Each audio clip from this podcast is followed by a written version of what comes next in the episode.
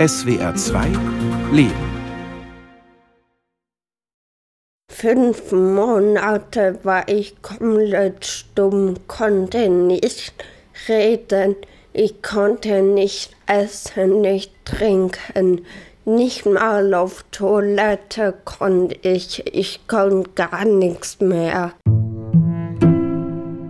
Gucken wir mal, was wir hier so haben. Das ist die Frage, ziehst du das an vom letzten So, Jahr? die dreimal raus. Ja. Das hättest du letztes Jahr angehabt. Aber vielleicht brauchen wir jetzt was Neues. Nala steht mit ihrer Mutter Nadine vor ihrem Kleiderschrank, wenige Tage vor Silvester.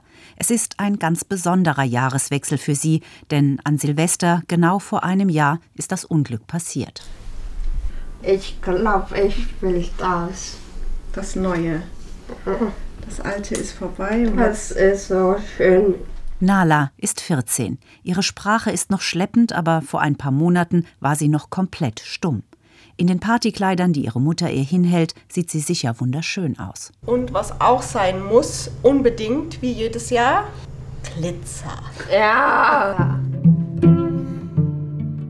Rückblick. Silvester vor einem Jahr. Die drei Basslers, Vater, Mutter und Nala, waren gerade bei den Vorbereitungen für ihre Silvesterparty mit Freunden, als Nalas Schrei aus dem Badezimmer kam. Der Schrei im Bad, der verfolgt mich jetzt schon das ganze Jahr, weil der Silvestertag eigentlich schön war. Jeder brutzelt was, jeder bereitet was vor, ein kleines Buffet. Und ich weiß noch genau, ich bin kurz ins Bad rein zu Nala und habe gesagt, brauchst die Dusche nicht abziehen. Der Papa duscht sich auch nochmal ab und bin wieder zurück an den Herd. Und dann kam der Schrei. Und dann war alles anders. Ich hab da noch meine Haare gewaschen, weil ich für Silvester frische Haare wollte. Beim Runtergucken ist die Ader dann wahrscheinlich geplatzt in meinem Kopf. Dann sind wir beide gleich ins Bad. Und dann, weil es ja so warm war, haben wir auch erstmal auf Migräne getippt, starkes Kopfweh, haben ihr Novalgin-Tropfen gegeben und dann hat sie sich aber sofort erbrochen. Sie hat dann gesagt, Mama, das tut so weh, ich halte es nicht aus und war dann so halb auf der Toilettenschüssel gehangen und hat dann gesagt, dass sie nichts mehr sieht. Und in dem Moment habe ich dann gewusst, es ist, muss was Schlimmes sein und habe auch den Rettungsdienst angerufen.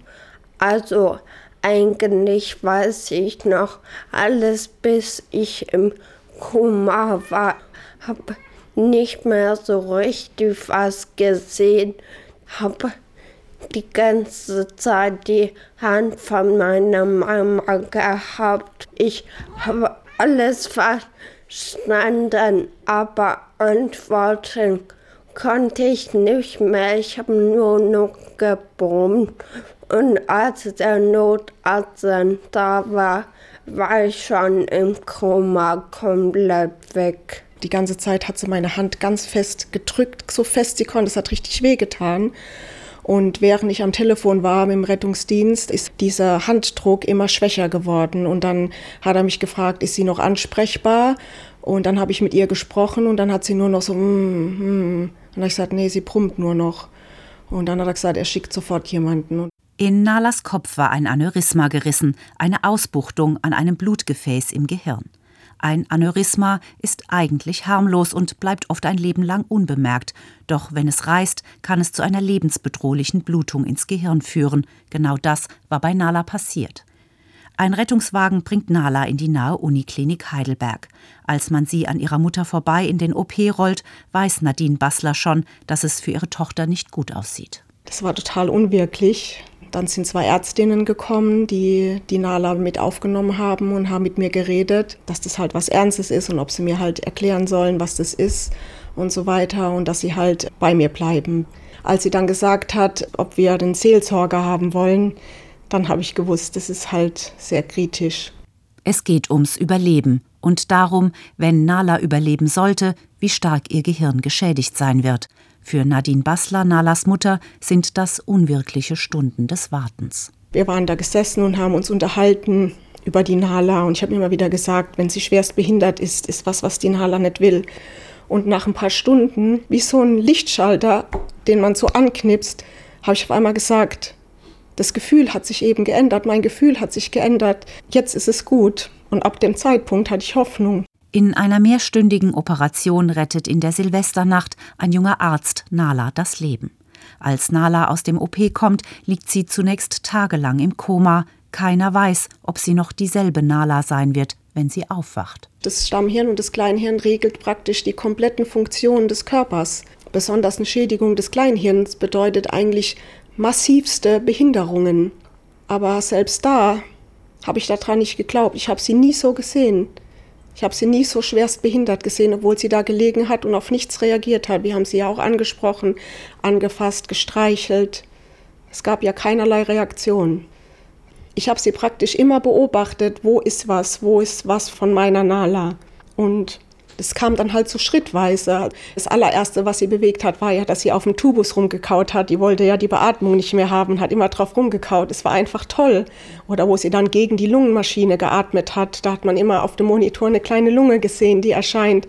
Da war man so glücklich zu sehen, jetzt kämpft sie, jetzt kann sie wieder ihren Körper übernehmen und die Maschinen müssen es nicht tun.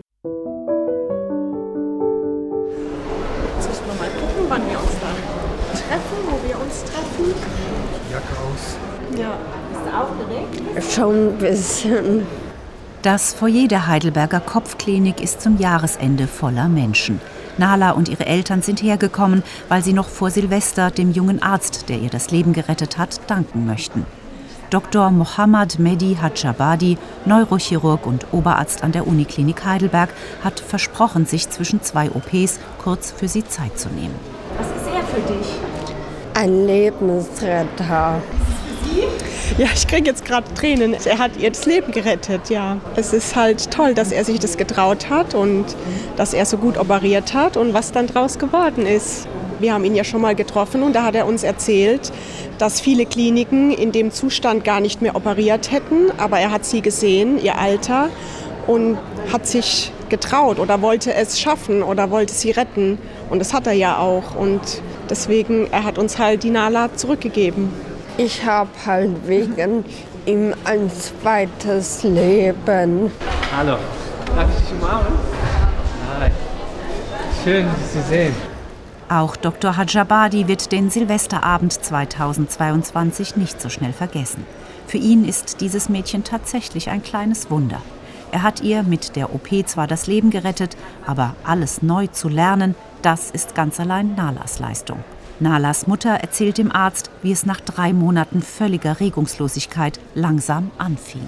Dann haben wir so Ja-Nein-Kärtchen gebastelt und dann hat sie zuerst, die konnte sich ja schon schwer bewegen und hat erst mit den Füßen auf die Ja-Nein-Kärtchen gezeigt und dann später mit der Hand. Gesprochen hat sie erst am 1. Mai. Und dann wie eine Rakete ist sie gestartet. Absoluter Wahnsinn. Ich habe direkt auch meine Frau erzählt. Ja. Ja, also sehr, sehr schön. Und ich habe so viel Hoffnung, dass ich dich irgendwo irgendwann in der Uni sehe oder einfach ganz normal im normalen Alltag. Schön. Danke. Wie war das, als die Nala damals ankam? Was haben Sie gedacht? Wie kam die hier an? Ich war tatsächlich bei meiner Familie am Raclette essen. Da kam der Anruf, dass ein zwölfjähriges Mädchen eingeliefert wird in Schockraum. Bei einer Ankunft war ich da. Es ist so, bei 90 Prozent der Fälle ist meistens nichts für uns neurochirurgisch, was auch gut ist. Aber in dem Fall haben wir eine sehr große Kleinhirnblutung gesehen, die aus einem Gefäß aktiv geblutet hat und sofort in OP gefahren. Wir sind immer emotional gebunden, wenn ein zwölfjähriges Mädchen reinkommt. Obwohl ich damals tatsächlich, ich habe auch den Eltern erzählt, gar nicht so viel Hoffnung hatte, haben wir natürlich alles gegeben und das ist das Ergebnis. Und ich und mein Team sind sehr, sehr, sehr froh darüber. Das ist also für Sie kein Fall wie jeder andere. Das hat bei Ihnen auch was verändert. Das ist für mich eine Lehre geworden. Als ich den Fall hatte im Dienst, dachte ich direkt, das kann zu meinem Verhängnis werden, wenn ich einen Fehler mache. Aber jetzt ist es total andersrum geworden und ich bin voll stolz darauf, was auch sehr gut ist. Ich bin ein, wenn ich behaupten darf, ich bin ein junger Neurochirurg. Ich bin, habe ich bis jetzt nicht 20 Jahre wie mein Chef operiert. Aber wie gesagt, wenn man als junger Neurochirurg auch solche Fälle sieht, dann ist man extra noch angespannt. Sagen Sie, wenn Sie jetzt die Nala so sehen, was denken Sie? Hätten Sie das gedacht vor einem Jahr, dass sie das so schafft? Eigentlich gar nicht. Ein Prozent. Ich habe gedacht, das ist ein Mädchen, das wie meine Tochter wäre. Wir mussten alles geben, Aber wir wissen, dass das Ergebnis nicht so gut wird. Aber das Ergebnis so toll geworden ist, ich konnte selber nicht glauben. Ein Prozent, das war Nalas Überlebenschance in dieser Silvesternacht. Nun steht sie, zwar noch etwas wackelig, zwischen dem Arzt und ihrer Mutter und man sieht ihrem Lächeln an, dass es sie auch ein bisschen stolz macht, wie die beiden über sie reden. Sehr dickköpfig und so ehrgeizig und das ist eigentlich ja schwierig, aber da kommt es ihr zugute. Und sie hat den Anschluss geschafft, sie ist nicht zurückgestuft worden. Sie hat Toll. ein halbes Schuljahr verpasst, aber sie hat es geschafft aufzuholen und Und dann sogar noch einer der Besten der Klasse. noch dazu. Was sie ihr da geschenkt haben, ist einfach der Wahnsinn, weil es ist nicht nur ein Leben, sondern es ist ein tolles Leben. Ein zweites Leben für Nala. Deshalb ist Silvester jetzt sowas wie ein zweiter Geburtstag. Es ist also ein kleinerer noch mehr Geburtstag zu dem, was man schon hat, mit einem Kuchen und einem kleinen Geschenk. Nala freut sich vor allem auf die Party. Ihre Eltern haben vor dem 31.12. aber auch gemischte Gefühle. Beide sind seit Nalas Unfall in psychologischer Behandlung, können noch nicht wieder arbeiten. Der Schreck sitzt noch zu tief. Auch wenn sie diese Nacht in vielen Gesprächen immer wieder aufgearbeitet haben. Man merkt so langsam, Silvester kommt auf uns zu, wird mit Sicherheit ein schöner Tag, aber auch ein emotionaler Tag. Und da ist Freude dabei, vielleicht das positiv zu überschreiben, aber es ist auch Angst dabei. Man versucht immer sein Kind zu beschützen. Ich konnte es nicht. Ich merke jetzt, wo Silvester näher rückt, dass ich immer emotionaler werde. Ich will das Leben feiern, ihr Leben, ihren zweiten Geburtstag, weil ich so dankbar bin, dass ich sie noch habe oder dass wir sie noch haben. Und es ist so ein prägnanter Tag. Also an Silvester werden die Raketen hochgehen und die, eigentlich hat die Nala immer die größte Party ihres Lebens, jedes Jahr an ihrem zweiten Geburtstag. Eigentlich schöner kann es nicht sein, weil die ganze Welt feiert. Es ist eigentlich ein glücklicher Tag. Dann ist es soweit. Am 31.12. steht Nala im Badezimmer vor dem Spiegel und steckt sich die Haare hoch. Früher hat sie die langen braunen Haare mit Mittelscheitel alle auf einer Länge getragen. Jetzt hat sie einen Pony, weil ihr vor einem Jahr für die OP über der Stirn und im Nacken die Haare komplett abrasiert wurden. Inzwischen sind sie um ganze 10 Zentimeter gewachsen. Für einen Teenager ist das wichtig. Jetzt ist 6 Uhr. Letztes Jahr um diese Uhrzeit war der Notarzt da und hat sich gerade um dich gekümmert. Und jetzt? Alles gut. Jetzt machst du dich schön.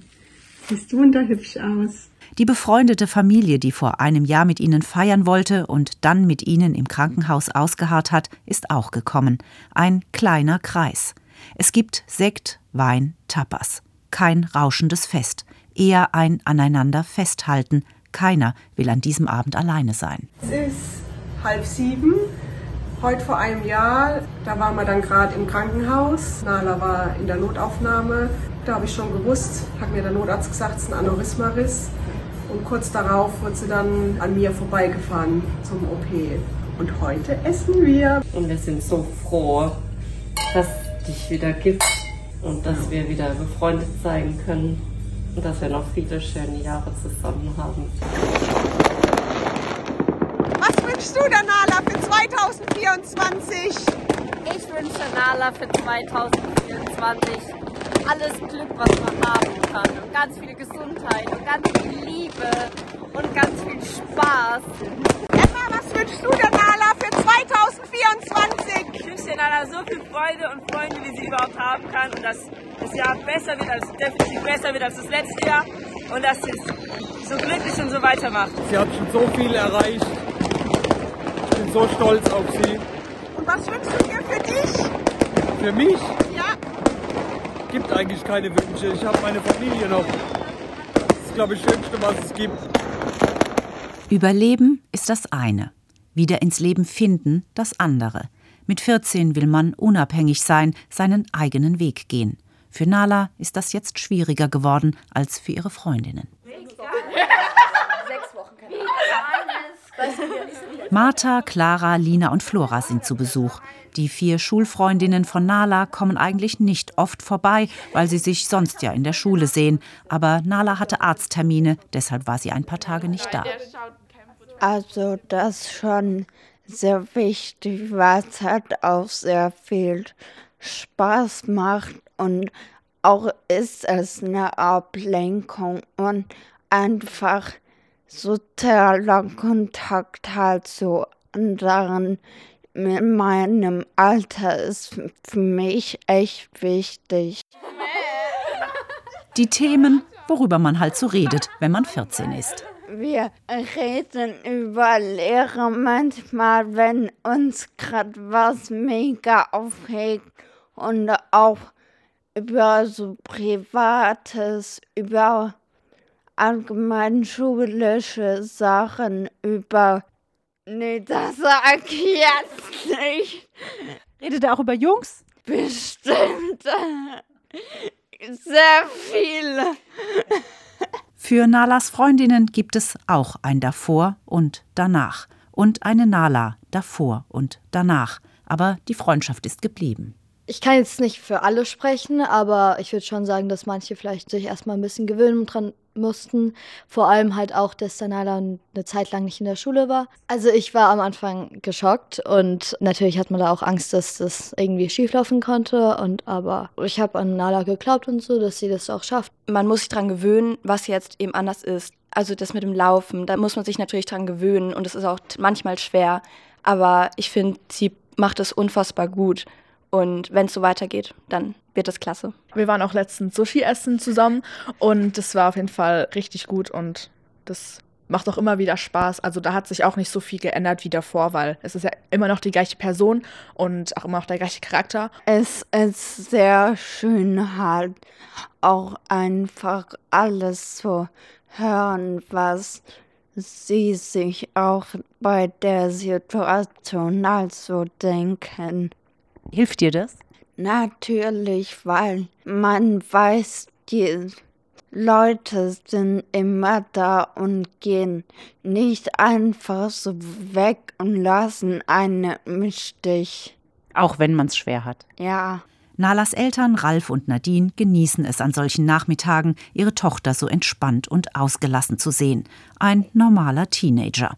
Aber loslassen ist so ein Thema nach allem, was hinter ihnen liegt. Sie fordert bestimmte Sachen ein. Sie fordert zum Beispiel ein, dass sie alleine auch mal zu Hause sein will, wie es früher auch war.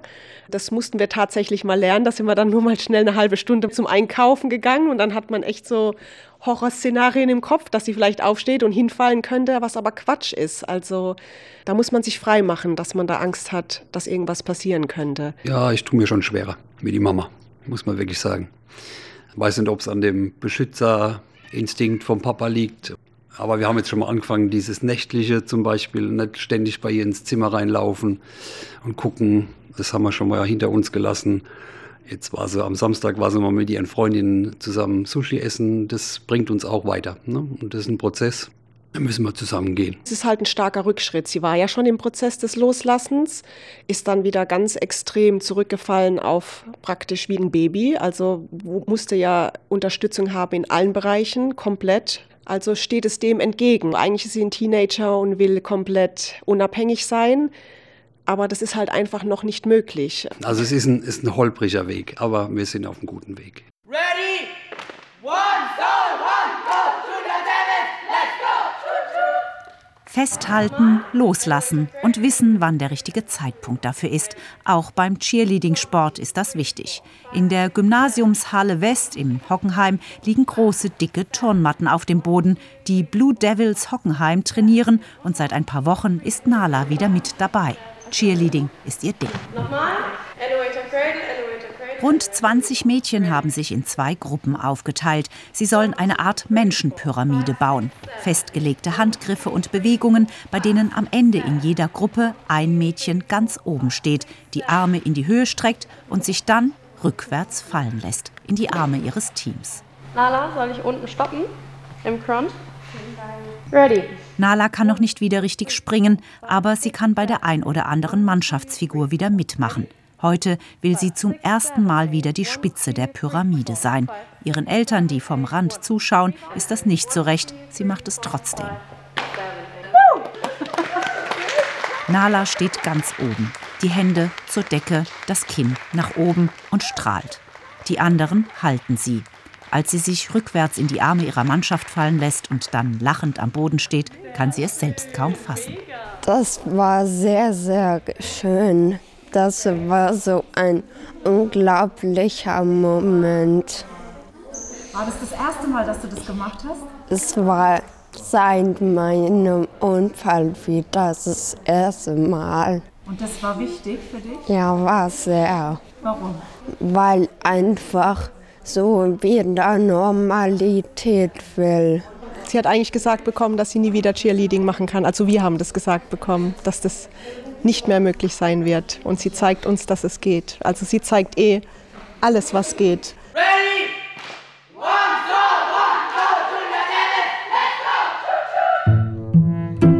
Was hat sich bei dir verändert dadurch? Bist du eine andere geworden? Ja, ich habe viel mehr Selbstbewusstsein. So von meinem Unfall war so, dachte ich kaum Selbstbewusstsein. Ich konnte mit fremden Leuten kaum reden und jetzt ist es so, dass ich in Restaurants zum Beispiel auch mein Essen selbst bestellt habe. Davor ging das gar nicht. Ich habe halt einfach gekämpft. Ich will wieder unbedingt vielleicht sogar rennen und Cheerleading unbedingt nächstes Jahr oder übernächstes, wann halt die Zeit dafür bereit ist und unbedingt wieder Fahrrad fahren. Bleibt die Angst, dass genau so etwas noch einmal passieren könnte. Nala hat jetzt in kurzen Abständen Kontrolluntersuchungen. Das gibt ihr eine gewisse Sicherheit. Man freut sich schon sehr arg ich bin ein Prozent, ich hab's überlebt, aber auf der anderen Seite ist es auch so, vorher konnte ich das und jetzt, was ist das? Einfach alles neu machen zu müssen, ist schon schwierig. Ich denke mir schon so, warum ist das jetzt passiert und so. Aber man kann es ja nicht rückgängig machen. Es war jetzt so und so ist es halt jetzt und damit muss man halt leben. Man lebt halt anders, aber Hauptsache ist ja, man lebt.